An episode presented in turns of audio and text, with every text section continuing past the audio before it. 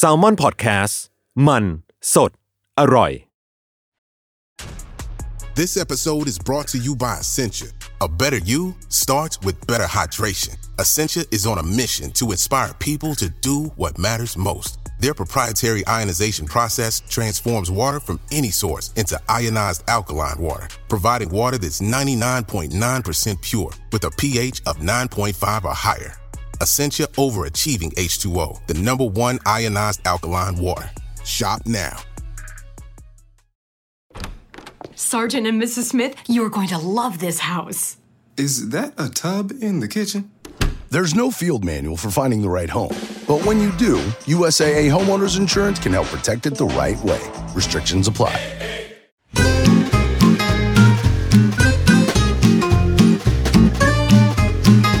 Day One Podcast กับย้อยนภศรศิวิราช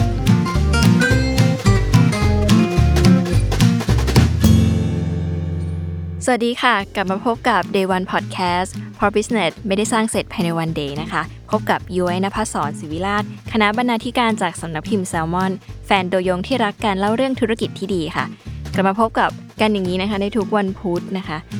ตอนนี้มารู้ตัวว่า work from home มันยาวกว่าที่เราคิดก็ตอนที่ย้อยกดซื้อเก้าอี้ทำงานตัวใหม่นะคะ หลังจากที่นั่งเก้าอี้กินข้าวทำงานจนไหลล้าเนอะ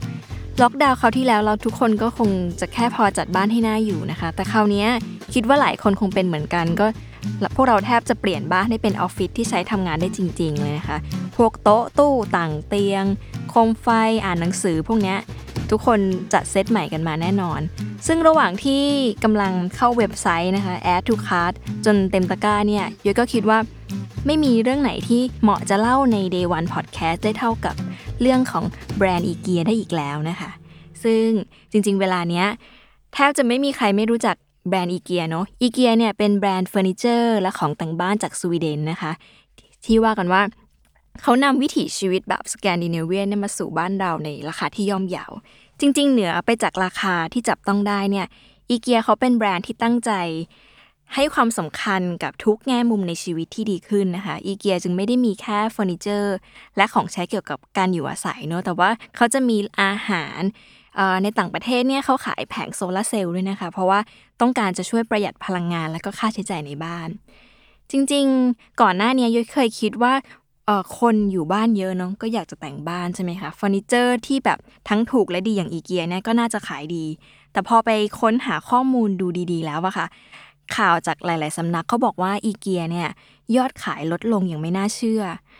จริงๆ มันอาจจะมีการกลับมาบ้างในช่วงเปิดเมืองสั้นๆนะคะ แต่ว่าทุกสาขาทั่วโลกเนี่ยเมื่อเจอกับไวรัสมาโจมตีเนี่ยมิที่แบบอีกละลอกไม่รู้กี่ละลอกนะคะ สุดท้ายทุกคนก็ไม่ไม่ต่างกันก็คือต้องปิดสาขาไป จริงๆที่เป็นอย่างเนี้ยค่ะ เพราะว่าอีเกียเนี่ย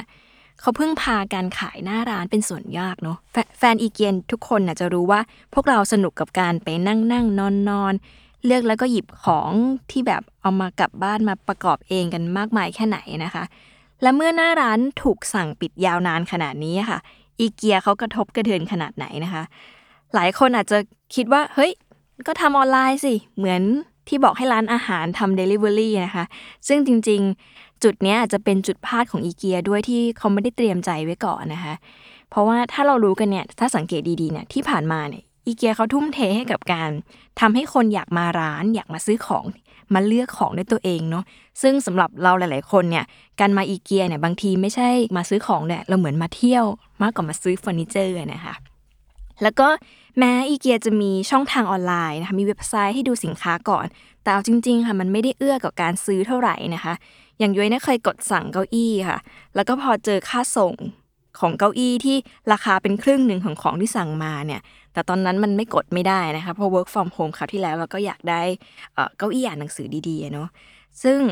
ดังนั้นเนี่ยแทนที่การซื้อออนไลน์ของอีเกียในยุคก่อนเนี่ยจะเป็นการอำนวยความสะดวกนะคะก็กลายเป็นจุดอ่อนที่ทำให้ลูกค้าเนี่ยเปลี่ยนใจไปซื้อเจ้าอื่นในช่วงที่ล็อกดาวน์เนาะทีนี้ค่ะ จริงๆ ไม่ว่าจะเป็นวิธีอะไรนะคะ ณเวลานี้สำหรับธุรกิจเนี่ยมันยากมากที่จะบอกว่ามันถูกหรือมันผิดเนาะแต่ว่าที่ไว้หยิบเรื่องอีเกียมาเล่าเนี่ยเพราะว่าอีเกียเนี่ยเป็นตัวอย่างของธุรกิจที่ เปลี่ยนวิกฤตให้เป็นโอกาสอย่างแท้จริงค่ะ คือไม่ไม่แน่ใจว่าทุกคนรู้หรือเปล่านะคะอีเกียเนี่ยเป็นแบรนด์อายุ 78 ปีแล้วที่เขาใช้เวลาครึ่งชีวิตนะคะในการเปลี่ยนวิกฤตที่เกิดขึ้นนับครั้งไม่ถ้วนของเขาให้เป็นโอกาส ซึ่งจริง ๆ อยากเล่าเรื่องนี้แต่ไว้ยกยอดไว้คราวหน้านะคะ แต่ว่าขอยกตัวอย่างนิดนึง คืออีเกียเนี่ยเขาเริ่มต้นขายเฟอร์นิเจอร์ผ่านแคตตาล็อกที่ส่งตามบ้านเนาะทีนี้ปัญหามันคือ พอคนจับต้องสินค้าไม่ได้ทำยังไง คนก็ไม่กล้าซื้อก็เลยทำโชว์รูมขึ้นมา และการที่จะหาที่เหมาะๆราคาไม่แพงในการจะสร้างโกดังใหญ่ๆ พร้อมโชว์รูมเนี่ยการ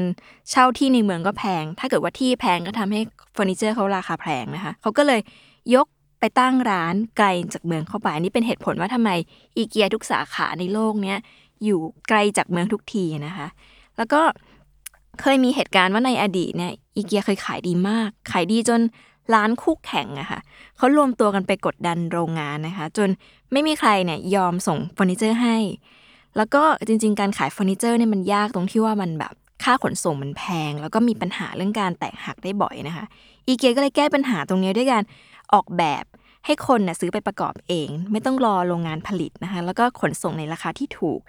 ก็กลายเป็นจุดแข็งของอีเกียในหลาย ๆ ครั้งด้วยนะคะในวิกฤตต่าง ๆ เนี่ยก็เลยบอกว่า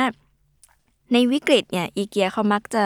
หาทางออก หรือเจอทางออกที่ดีเสมอนะคะ เพราะว่าเขาทำในสิ่งที่คนส่วนใหญ่ไม่ทำทีนี้ค่ะ Day One Podcast ในตอนที่ 4 นะคะ ก็เลยจะพาทุกคนไปพบกับ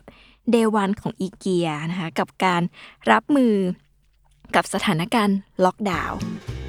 เดวันของอีเกียกับแผนการรับมือในช่วงล็อกดาวน์นะคะย้อยจะเล่ามีอยู่ 3 เรื่องด้วยกันค่ะ เรื่องแรกก็คือ แผนกอบกู้ยอดขายทำยังไงนะคะเขาทำยังไงพร้อมกับที่จะรักษาปรัชญาของแบรนด์ให้อยู่ได้นะคะเรื่องที่ 2 ค่ะ แผนการดูแลคนนะคะแล้วก็เรื่องที่ 3 ก็คือ การทำช่องทางออนไลน์ค่ะ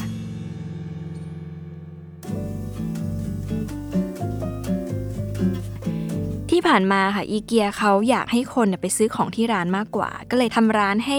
เราในอยากเดินในร้านนานๆนะคะ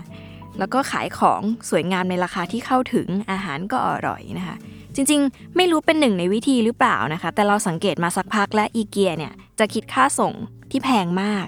นะคะ ยังมีค่าหยิบค่านู่นค่านี่เต็มไปหมด จริง ๆเขาทำมาเพื่ออาจจะเพื่อจูงใจให้คนเนี่ยอยากมาซื้อของที่ร้านก็ได้นะคะ แต่ว่าตอนนี้เขาก็มีการทำโปรโมชั่น ไม่คิดค่าหยิบหรือว่ามีการลดค่าขนส่งลงแล้วนะคะในในหลาย ๆ สาขาทั่วโลก ทีนี้ค่ะ มีข้อมูลว่าช่วงปี 2020 ที่ผ่านมา อันดับ 10 สินค้าขายดีของอีเกียเนี่ยมันมีการเปลี่ยนแปลง ซึ่งอันดับหนึ่งนะก็จะเป็นข้าวของพวกสำนักงานนะคะ พวกโต๊ะตู้เก้าอี้นะคะ ซึ่งช่วงหนึ่งเนี่ยโต๊ะกับเก้าอี้เนี่ยขาดตลาดไปมาก ๆ อันดับ 2 คือพวกเครื่องครัวค่ะ ที่มียอดเติบโตขึ้นถึง 500%นอกจากนั้นก็จะเป็นพวกโต๊ะค่ะ พวกเครื่องอบขนมปัง เครื่องมือทำอาหาร หรือพวกผ้าคลุม ผ้าคลุมเตียง ผ้าปูเตียง แล้วก็ต้นไม้ประดับต่างๆ จริง ๆ แม้ใครจะบอกว่าการขายออนไลน์คือทางออกนะคะ แต่ว่ามันไม่ใช่ทางออกเสมอไป ยิ่งเป็นอีเกียนะคะ ยอดขายจากออนไลน์เนี่ยไม่มีทางทดแทน ยอดขายหน้าร้านได้เลยนะคะ ซึ่งต่อให้รวมยอดออนไลน์ทั้งโลกรวมกันแล้ว ก็อาจจะไม่เท่ากับยอดขายหน้าร้านในบางสาขาด้วยซ้ำนะคะ ซึ่ง พฤติกรรมการซื้อออนไลน์ของลูกค้าอีเกียในช่วงที่ผ่านมามันจะมีอยู่ 2 แบบค่ะทุกคน 1 ก็คือ เราเข้าไปหาค้นหาสินค้าที่อยากได้เนาะแล้วก็กดซื้อซึ่งมักจะเป็นของชิ้นเล็กๆ แล้วก็ซื้อเสร็จก็ออก ไม่เหมือนสมัยที่เราไปที่ร้านอีเกียเนี่ยบางทีเราอยากจะซื้อแค่ไม้แขวนเสื้อเนาะแต่พอเดินในเขาวงกฏไปไปเรื่อยๆเนี่ยก็จะรู้สึกอยากได้นู่น อยากได้จักกันลามไปถึงโต๊ะไปถึงตู้ อันนี้มันเป็นกลยุทธ์หนึ่งของเขาด้วยนะคะ กลับมาที่เรื่องออนไลน์ค่ะ นอกจากเรื่องว่าพอเป็นออนไลน์คนซื้อของชิ้นเล็กลงแล้วเนี่ย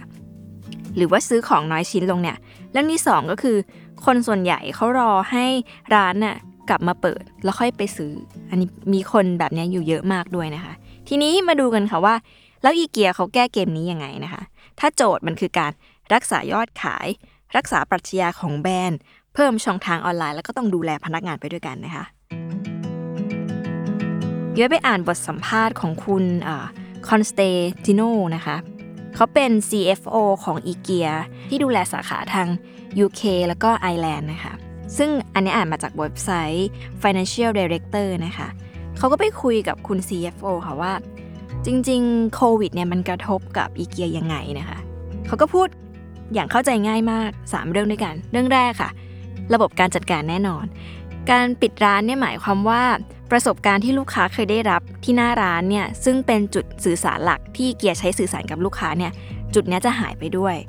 แม้ว่ายอดออนไลน์จะเติบโต 31%นะคะอีเกียก็ต้องหาวิธีแก้ไขหรือพยายามจะหานวัตกรรมใหม่ๆเนี่ยมาตอบโจทย์ พฤติกรรมผู้บริโภคที่เปลี่ยนไป ซึ่งจริงอยู่เนี่ยมันอาจจะมีเรื่องการ Click and Collect ที่ retail หลาย ๆ ที่ใช้กันทั่วโลกนะคะ แต่สำหรับอีเกียมันไม่ง่ายขนาดนั้นนะคะ เพราะอีเกียเนี่ยไม่เคยถูกฝึกให้ทำเรื่องนี้อย่างเชี่ยวชาญนะคะ ที่ผ่านมาเนี่ยมันจะต้องมีการไปหยิบไปหาโกดัง ซึ่งเป็นทางแก้ปัญหาที่ยังไงลูกค้าก็ต้องใช้เวลาในการรออยู่ดี ซึ่งอาจจะไม่ตอบโจทย์กับลูกค้าออนไลน์ที่ต้องการใช้สินค้าทันทีทันใดนะคะ แล้วก็จริง ๆ ในเรื่องออนไลน์เนี่ยเคยไปอ่านเจอมาเขาบอกว่า มีคนเคลมสิ่งนี้กับอีเกียค่อนข้างเยอะ เพราะว่านอกจากเรื่องว่าไปหยิบของช้าเนี่ยยังมีเรื่องที่บางที track ไม่ได้ว่าสินค้าอยู่ที่ไหน หรือออเดอร์ได้รับหรือยัง อันนี้เป็นเรื่องใหญ่ ๆ ที่อีเกียไม่เคยทำมาก่อน แล้วก็ลูกค้าแบบพารานอยมากๆกับการซื้อนะคะออนไลน์อันนี้ไปอ่านมาจากต่างประเทศเนาะเรื่องที่ 2 ค่ะก็คือยอดขายที่มันตกลงมหาศาล เครื่องที่ 3 คืออีเกียเนี่ยจะหาวิธีดูแลพนักงานยังไงให้ปลอดภัยนะคะ แล้วอีเกียทำยังไงต่อเมื่อเจอผลกระทบเหล่านี้นะคะ CFO เขาก็บอกว่า โชคดีมากที่อีเกียเนี่ยเป็นกลุ่มบริษัทที่การเงินเขาแข็งแรงเนาะเพราะมีแฟรนไชส์หรือว่าคนมาเกี่ยวข้องมากมาย สิ่งที่ผู้มีอำนาจเลือกทำก็คือยอมให้ขาดทุนค่ะ แล้วก็หันไปลงทุนระยะยาว ท่อนนี้นี่หยิบปากกากระดาษมาจดเลยนะคะ สิ่งที่อีเกียทำคือ 1. สนับสนุนพนักงานและชุมชนสังคมโดยรอบค่ะ เขาบอกว่าแม้ยอดขายมันจะลดลง 10%เนี่ยแต่อีเกียไม่เคยลดเงินเดือนพนักงานนะคะ แล้วก็ยังสนับสนุนช่วยเหลือซัพพลายเออร์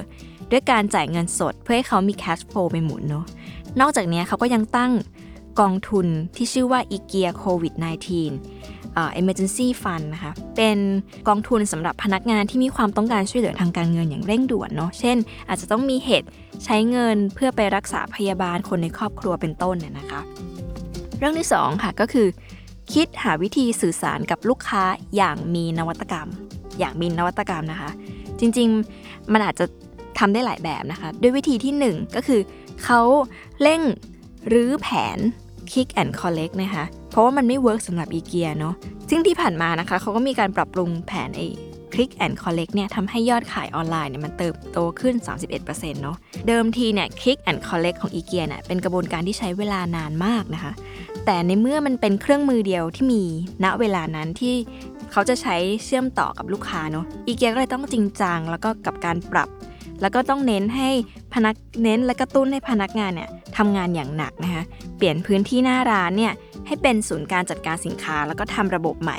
เรื่องการตรวจนับเรื่องคลังต่างๆ เพื่อให้ลูกค้าเนี่ยรับของได้เร็วขึ้น อันนี้เป็นโจทย์ใหญ่ที่เขาทำนะคะสองคือเขาทำระบบ call center ตอบคำถามอัตโนมัติ คุณ CFO นะเขาบอกว่าจริง ๆ เวลาเรามีปัญหาและอยากได้คำตอบเลยค่ะ มันไม่จำเป็นที่จะต้องโทรไปหาพนักงาน call center ให้มาตอบ เพราะว่าหลาย ๆ ครั้งเนี่ยไอการรอสายจากส่วนกลางนาน ๆ เนี่ย มันเลวร้ายพอ ๆ กับการไม่ได้คำตอบนะคะซึ่งอันเนี้ยยุ้ยว่าทุกคนเจอในช่วงนี้ที่ต้องซื้อของแล้วก็แบบตามหาออเดอร์ฉันอยู่ไหนโทรไป call center มาหรือยังขอมารับของนี่มันเป็นปัญหามากสำหรับคนช็อปออนไลน์อย่างเรานะคะ ทีนี้ค่ะ แล้วอะไรคือผลที่ตามมาจากการทำตามแผนที่ว่ามานี้นะคะ คุณ CFO เขาก็บอกว่า จริง ๆ ที่ UK แล้วก็ ไอแลนด์ที่เขาดูแลค่ะ มันมีการปรับปรุงตรงที่ว่ามันมีการเปลี่ยนไปตรงที่ว่า การประชุมคณะกรรมการใหญ่เนี่ยเขาเปลี่ยนไปจากเดิมที่ประชุม 2 ครั้งต่อ 1 ปีเนี่ยเขาก็ปรับแผนให้ประชุม 2 ครั้งต่อ 1 เดือนในช่วงโควิด ซึ่งการทำแบบนี้ค่ะ มันทำให้เกิดความชัดเจนในองค์กรนะว่า องค์กรเนี่ยมีความตั้งใจจะสื่อสารเรื่องนี้จริง ๆ นะ ไม่ว่าจะกับทีม การเงินหรือว่ากับพนักงานเนี่ยมันเลยเกิด ความร่วมแรงร่วมใจกันในองค์กรว่า ฉันอยากแก้ปัญหานี้จริง ๆ นะคะ แล้วก็แม้ยอดขายออฟไลน์จะตกลง แล้วก็ออนไลน์มากขึ้นเนี่ย แต่ก็เชื่อว่าในอนาคตเมื่อสถานการณ์มันกลับมาปกติอะค่ะ รายได้จากออฟไลน์ก็จะกลับมาในขณะเดียวกันเนี่ย ออนไลน์ก็ยังที่ยังอยู่เนี่ย มันก็พร้อมที่จะปูทางในการเติบโตเนาะ ทีนี้เมื่อคุยกันถึงว่า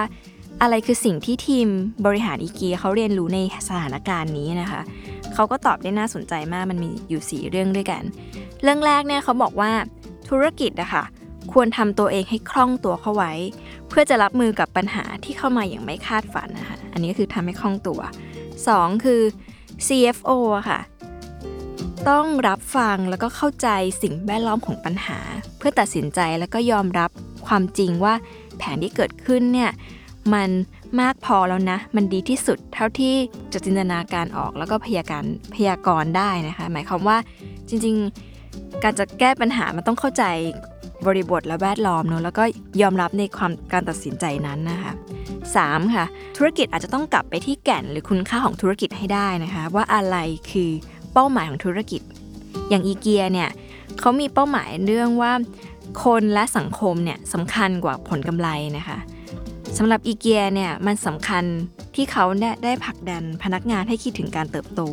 แล้วก็เห็นความท้าทายว่าเป็นโอกาสในชีวิตนะคะทำให้พนักงานเนี่ยมั่นใจว่ามันจะมีในการเติบโตของธุรกิจนั้นน่ะมีเขาร่วมอยู่ด้วยนะคะ ซึ่งแม้สถานการณ์ตอนนี้จะไม่แน่นอน แต่ว่ามันได้ซื้อใจหรือว่าซื้อคนให้ยังเชื่อมั่น แล้วก็ยังอยู่เป็นพลังในการทำธุรกิจต่อไปนะคะ สุดท้ายค่ะโรคระบาดเนี่ยทำให้ชาววิเกียเนี่ยเห็นว่า มันยังมีสิ่งที่เขาทำได้อีกมากมายนะคะ จากโจทย์ที่เขาคิดไว้อีเกียเนี่ยเขาเป็นธุรกิจที่มีโจทย์ว่า อยากจะทำให้ผู้คนมีชีวิตที่ดีขึ้นเนาะจากการใช้ชีวิตอยู่ที่บ้านนะคะ เขาก็พบว่ามันมีอีกมากมายจริง ๆ ที่เราทำได้นะคะ อย่างยกตัวอย่างเช่น จากเดิมเนี่ยค่ะ เราทุกคนให้ค่ากับการพักร้อนเนาะต่อปี 2 อาทิตย์ ต่อปีกับในการพักร้อนไปเที่ยวต่างประเทศ จริงๆแล้ว สิ่งที่สำคัญกว่าจะเป็นการใช้ชีวิต 50 สัปดาห์ในบ้านนะคะมันก็เลยเป็นพอเขากลับมาคิดแบบนี้มันเลยเป็นโอกาสที่ดีที่คนในองค์กรอะจะร่วมมือร่วมใจกันแก้โจทย์นี้นะคะ ที่เล่าไปเป็นเรื่องของการบริหารค่ะ ทีนี้มาดูการดูแลคนของอีเกียบ้าง จากบทสัมภาษณ์นะคะ ในเว็บไซต์ของฟรอปเนี่ยเขาไปคุยกับคุณยูริก้ามา ซึ่งเป็นหัวหน้า HR ของ Ingka Group นะคะ ซึ่งเป็นกลุ่มที่ดูแลในภูมิภาคต่างๆนะคะ เขาก็ได้แชร์มุมมองเรื่องการปรับตัวของอีเกียในการที่แบบดูแลพนักงาน ซึ่งมีอยู่ประมาณ 1 6 6 0 0 0 คนทั่วโลกในช่วงโควิดเนี่ยเขาดูแลยังไง คุณยูเรกาเนี่ยเขาก็บอกว่า ช่วงแรกเนี่ยเราจะเห็นว่าอีเกียไม่ออกมาพูดอะไรเลยนะคะ เพราะว่าการกระทำนั้นสำคัญกว่า แล้วก็วิกฤตเนี้ยเป็นวิกฤตที่ใหม่สำหรับทุกคนมากๆ สิ่งที่น่าสนใจก็คือว่าอีเกียใช้คำถามดังต่อไปนี้ค่ะ ในการตัดสินใจเรื่องสำคัญหรือเรื่องใหญ่ๆขององค์กรนะคะว่าควรทำหรือไม่คำถามเหล่านั้นก็คือสีข้อง่าย ๆค่ะ 1. สิ่งนี้ดีต่อคนของเราหรือไม่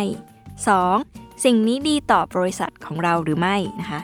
3. สิ่งที่กำลังทำเนี่ยเราทำเพื่อดูแลคนของเราหรือเปล่า แล้วก็ 4 ค่ะ สิ่งที่เรากำลังจะทำเนี่ยเราทำเพื่อดูแลองค์กรของเราหรือเปล่า เขาบอกว่าใช้แค่สี่คำถามนี้ในการตัดสินใจจริง ๆ ค่ะ ทีนี้หัวหน้า HR เขาก็ยังเล่าว่า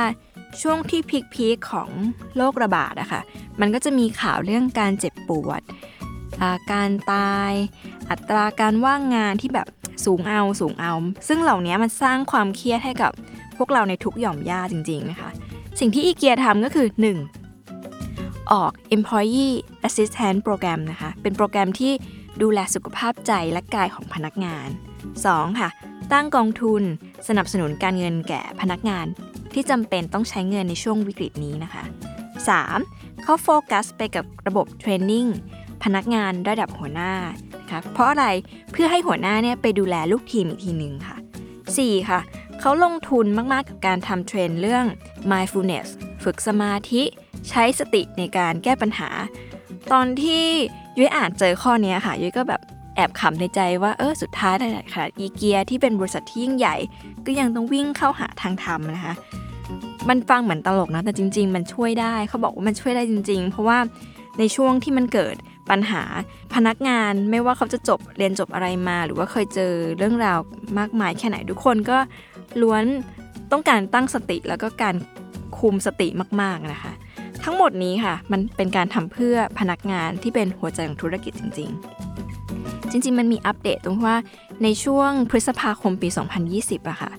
อีเกียเนี่ยก็มีเล่าให้ฟังว่าเขาทำอะไรไปบ้างเนอะเขาก็ ทำโปรแกรมพัฒนาทักษะความเป็นผู้นำค่ะอย่างที่บอกไปก็คือ มีพนักงานระดับหัวหน้าอยู่ประมาณ 21,000 คนทั่วประเทศเนาะเขาก็ทำโปรแกรมนี้ แล้วก็นอกจากนั้นเนี่ยก็ทำโปรแกรมเทรนนิ่งเกี่ยวกับการใช้ดิจิทัลสำหรับพนักงานเนี่ยที่เขาทำกับพนักงานทั้งหมด 166,000 คนนะคะในมุมของทีมทรัพยากรบุคคลเนี่ยเขาบอกว่าวิกฤตโรคระบาดเนี่ยค่ะ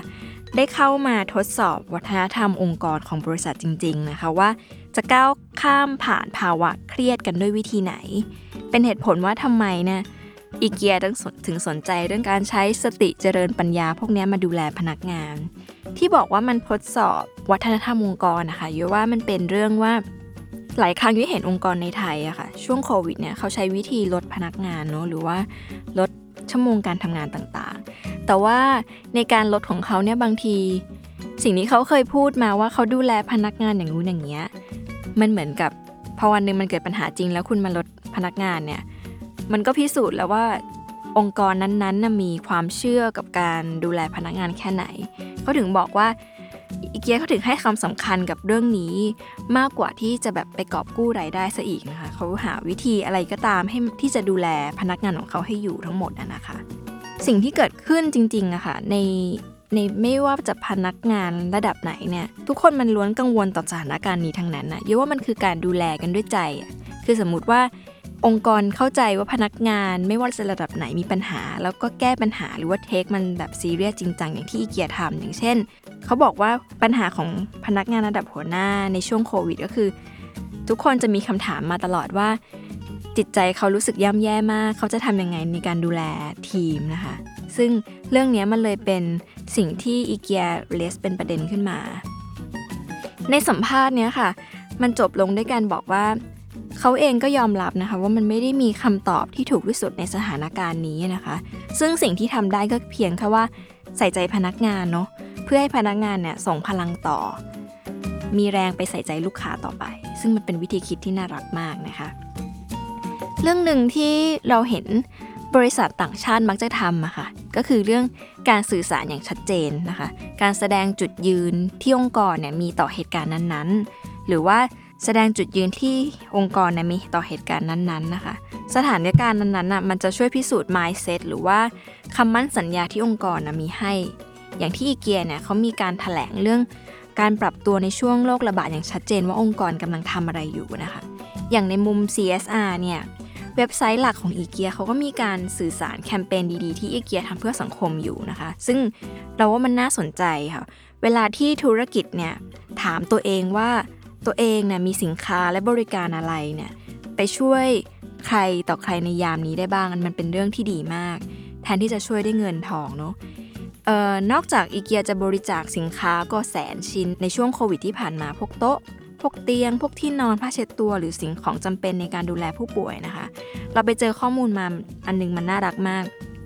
อีเกียโปรตุเกสเนี่ยเขาแบ่งวิธีการเป็น 2 เฟส เฟสแรกเนี่ยเขาร่วมมือกับ NGO แล้วก็หน่วยแพทย์เนี่ยเขามอบกล่องหรือพวก storage ต่างๆ ที่เอาไว้ใส่ของใส่อุปกรณ์การแพทย์นะคะ นอกจากนี้เขาก็ยังแบบทำที่พักให้คณะแพทย์ด้วย แล้วก็ช่วยแก้ปัญหาเรื่องเตียงผู้ป่วยนะคะ แล้วก็เฟสที่ 2 ค่ะ ช่วงเมษาถึงสิงหาคมที่ผ่านมาเนี่ยก็มีการส่งเสริมพื้นที่เล่นในบ้านเนาะแล้วก็สร้างบรรยากาศการเรียนรู้ ยามที่เด็กๆจะต้องอยู่บ้าน อันนี้เรื่องนี้สำคัญ เพราะว่าย้อยสงสารเด็กที่ต้องเรียนออนไลน์ช่วงนี้มาก ๆ มันมันย่ำแย่พอๆกับพวกเราที่ต้อง work from home ผ่านที่บ้านเลยเนาะมันทำยังไงให้มันมีบรรยากาศ อยากจะเรียนอยากจะเล่นไม่ได้เจอเพื่อนนะคะ อีเกียเขาก็รู้สึกว่าเอ้ยก็มันมีสินค้าหรือของใดๆ หรือว่าเขาทำแคมเปญไหนๆที่จะทำให้เด็กสนุกกันในบ้าน ซึ่งจริงๆอีเกียเขาสนุกกับการทำเวนี้มาอยู่แล้วเนาะผ่านไปแล้ว 2 เรื่องเรื่องการบริหารจัดการกับการดูแลคนนะคะ เรื่องที่ 3 ค่ะ มันคือเรื่องแอปพลิเคชันใหม่ที่หลายคนบอกว่า โอ้ยช่วงนี้ขายไม่ได้ก็ขายออนไลน์ไป จริงๆ เวลาที่บอกว่าคิดจะทำเว็บไซต์ หรือว่าเพิ่มช่องทางการขายออนไลน์อะค่ะ มันไม่ได้ง่ายแบบที่คิดแล้วทำได้เลยนะคะ มันก็เลยไม่ใช่เรื่องแปลกอะไรที่อีเกียเนี่ยก็เพิ่งจะมาเปิดตัวแอปพลิเคชันใหม่เอาในเวลานี้นะคะ หลังจากที่ซุ่มทำมาอยู่นานมากนะคะ ซึ่งอันนี้เข้าใจอีเกียเลย แต่ว่าเนี่ยมันมีการแบบมีคนแบบแอบพูดนิดหน่อยว่าอีเกียทำช้าไปหรือเปล่านะคะ แต่จริง ๆ เนี่ยแหละค่ะที่เขาซุ่มพัฒนาอยู่นานเนี่ยเพราะว่ามัน เป็นสิ่งที่ต้องทำการบ้านแล้วก็คิดเยอะเนาะเดิมทีในอีเกียเขามีแอปอยู่แล้วค่ะ แต่ว่าฟังก์ชันเนี่ยมันไม่ มันไม่ได้ช่วยเอื้อกับการช้อปปิ้งออนไลน์เท่าไหร่ ในฐานะที่เคยใช้แอปเก่าของอีเกียนะคะ มันแบบไม่ตอบโจทย์การซื้อออนไลน์เลย คือนอกจากมันจะไม่ฟังก์ชันในการแบบกดเลือกซื้อของแล้วเนี่ย มันยังไม่สร้างแรงบันดาลใจอะไรใหม่ ๆ อย่างที่ หน้าร้านกับแคมเปญการตลาดของแบรนด์พยายามทำงานหนัก เพื่อแบบยึดหัวหาดเรื่องนี้ว่าฉันเป็นแบรนด์ที่ให้แรงบันดาลใจนะคะแต่แอปเนี่ยมันไม่ค่อยฟังก์ชันนั้นเท่าไหร่ ก็เลยทำให้แอปตัวเก่าเนี่ยใช้งานยากนะคะโจทย์นี้เป็นโจทย์ที่ซันดราออสเบกเนี่ยเขาเป็น Product Manager ของทางบริษัทใหญ่ของอีเกียนะคะเขาบอกให้ทีมว่าทำยังไงก็ได้ให้มันให้แอปที่มันเกิดขึ้นใหม่เนี่ยมัน super easy way ก็คือ อะไรก็ได้ที่มันจะเติมเต็มประสบการณ์การซื้อแบบออนไลน์ ผลก็คือแอปใหม่นะคะมันใช้งานง่ายมาก จริง ๆ มันเปิดตัวไปไม่นานนะคะแต่ว่ามันมีการเพิ่มยอดดาวน์โหลดเนี่ยเพิ่มขึ้นเดือนละ 9.5 ล้านคนทั่วโลกเลยในแต่ละเดือน แล้วก็ในช่วงเมื่อมกราถึงเมษาปีที่ผ่านมาเนี่ยค่ะสร้างรายได้ได้ถึง 468 ล้านยูโรเลย ที่น่าสนใจก็คือว่าการมาของแอปพลิเคชันนี้ค่ะ ให้ข้อมูลใหม่ที่เปิดโลกแก่อีเกียมาก ๆ รวมถึงเราด้วยนะคะ เรื่องที่ 1 ค่ะ แอปพลิเคชันใหม่นี้นะคะ ช่วยรักษาลูกค้าไว้ ถามว่ารักษายังไง เดิมเนี่ยคนโหลดแอปอีเกียมาเนาะเพื่ออะไรเพื่อดูสินค้าก่อน แล้วก็ไปซื้อที่หน้าร้านใช่ไหมคะพอซื้อเสร็จเราก็ลบแอปทิ้ง หรือว่าไม่คิดจะกลับมาเปิดแอปอีกเลยนะคะ ในขณะที่แอปพลิเคชันใหม่เนี่ยทำขึ้นมาเนี่ยมันมีข้อมูลว่ามีการกลับไปเปิดซ้ำ ถึง 25%ในรอบเดือนด้วยนะคะ ซึ่งเป็นเรื่องที่ดีเนาะอีเกียเขาก็ตกใจมากว่า อุ้ยทำอย่างนี้ได้ด้วยหรือ ข้อ 2 ค่ะ อีเกียพบว่า เอา้า ลูกค้าฉันเป็นวัยรุ่นนี่นาข้อมูลนี้น่าสนใจยังไง อีเกียเนี่ยเขาพบว่าตัวเองมีลูกค้าหน้าใหม่ที่เป็นวัยรุ่นเนี่ยมากถึง 3 ใน 4 ของคนที่ใช้แอปเนี่ยค่ะ อายุต่ำกว่า 34 และในจำนวนนั้นเนี่ย 29%อายุต่ำกว่า 24 ด้วย ส่วนหนึ่งเนี่ยน่าจะเป็นเพราะว่าคนอายุน้อยเนี่ยย้ายออกจากครอบครัวไปอยู่เองนะคะเขาก็เริ่มแบบอยากแต่งบ้านแต่งอะไรตามที่อยากอยู่ หรือว่ามันเป็นเพราะว่าคนเริ่มเพิ่งมีบ้านหลังแรกนะคะ หรือแม้แต่คนที่ไม่เคยอุดหนุนอีเกียมาก่อน เพราะว่าเดินทางไม่สะดวกร้านมันอยู่ไกลมาก เขาก็เริ่มรู้สึกว่าเออใช้แอป สั่งซื้อสะดวกดีอะไรเงี้ยค่ะ 3 ค่ะ 85%ของผู้ใช้แอปเนี่ยเป็นผู้หญิง ก็เลยเป็นข้อมูลที่บอกว่า ไม่ต้องบอกก็รู้นะคะว่าใครในบ้านนะคะใหญ่กับเรื่องการตัดสินใจเรื่องการแต่งบ้านเนาะเล่ามาขนาดนี้ค่ะ คงอยากรู้ใช่ไหมคะว่าแอปมันหน้าตาอย่างไง ต้องเข้าไปดู ทีนี้ซานดราเขาก็บอกว่าแอปใหม่เนี่ยค่ะมันให้แรงบันดาลใจ ขณะที่ว่ามันมีการใช้เทคโนโลยี AR นะคะในการหาไอเดีย สมมติว่าเรานั่งอยู่ตรงนี้ใช่ไหมเดี๋ยวก็สามารถคิดว่าเอาตู้ไว้ตรงนั้น พรมแบบนี้ โต๊ะแบบนั้น คือภายในการส่อง AR ในครั้งเดียว เราจะได้จินอะเขาเรียกว่าไง เราจะได้อินสปิเรชันในการแต่งบ้านทั้งหมดนะคะ ซึ่งจริง ๆ AR มันอาจจะไม่ได้ใหม่มากสำหรับธุรกิจเนาะ แต่ว่าอีเกียเขาก็เคลมว่าเขาตั้งใจสุด ๆ นะคะ ที่สำคัญค่ะมันมีการสร้าง Shop and Go นะคะ Shop and Go เนี่ยเป็นแพลตฟอร์มใหม่ ที่มันมีการประสานระหว่างดิจิทัลเข้ากับประสบการณ์หน้าร้านเนาะเพื่อแก้ pain point ค่ะ pain point หนึ่งที่คนไปอีเกียเจอเหมือนกันก็คือว่า เราใช้เวลาในร้านนานมาก สมมติอยากจะซื้อแค่กล่องใบหนึ่งนะคะก็เดินไปเถอะ เดินไปไม่พอ พอรู้ว่าลาของอยู่ที่ไหน โอ้หาโกดังไป มันเป็นการที่แบบใช้เวลาเกินไปแล้วก็หาของยากเกินนะคะไอ้เจ้าแพลตฟอร์มเนี้ยมันก็จะช่วยให้เราแบบว่าสแกนปุ๊บหรือว่าปักไว้แล้วว่าเดี๋ยวมาเอา แล้วเราก็สามารถเดินต่อได้เลยโดยที่สุดท้ายแล้วเดี๋ยวของมันจะไปส่งข้างหน้าก่อนจ่ายตังอะไรแบบนี้นะคะ มันเป็นการระบุตำแหน่งต่างๆ ให้ประหยัดเวลามากขึ้น และนี่ก็คือ Day 1 ของอีเกียนะคะ กับการรับมือสถานการณ์ช่วงล็อกดาวน์นะคะ สรุปสั้นๆค่ะก็คืออีเกียมีแผนกอบกู้ยอดขาย พร้อมรักษาปรัชญาของแบรนด์ยังไง 2 คือแผนการดูแลคนของเขาที่ให้ความสำคัญกับการดูแลคนสุดๆ ในช่วงโควิดนะคะ 3 ก็คือ วิธีการใหม่ในการทำแอปพลิเคชันเพื่อเพิ่มช่องทางการขายออนไลน์นะคะ ซึ่ง เป็นวิธีคิดที่สนุกดี แล้วก็ให้ไอเดียใหม่ๆกับอีเกียเองแล้วก็เราด้วยนะคะ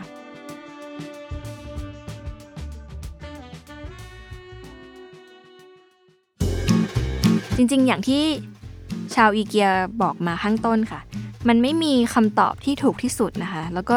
เราก็ไม่รู้ด้วยว่ามันจะเกิดอะไรขึ้นนะคะสำคัญคือการระลึกเป้าหมายของธุรกิจไว้เสมอค่ะว่า เราทำสิ่งนี้ไปเพื่ออะไร เพื่อที่เราจะได้ไม่หลงทางแล้วก็พอให้เห็นทางมันไปต่อได้นะคะ จริงๆ ถ้าทุกคนคิดว่าอีเกียมันเป็นบริษัทใหญ่ที่ทำอะไรก็ทำได้เลยเนี่ยขอให้คิดถึงเรื่องราวในอดีตเขาไว้ให้มาก ๆนะคะ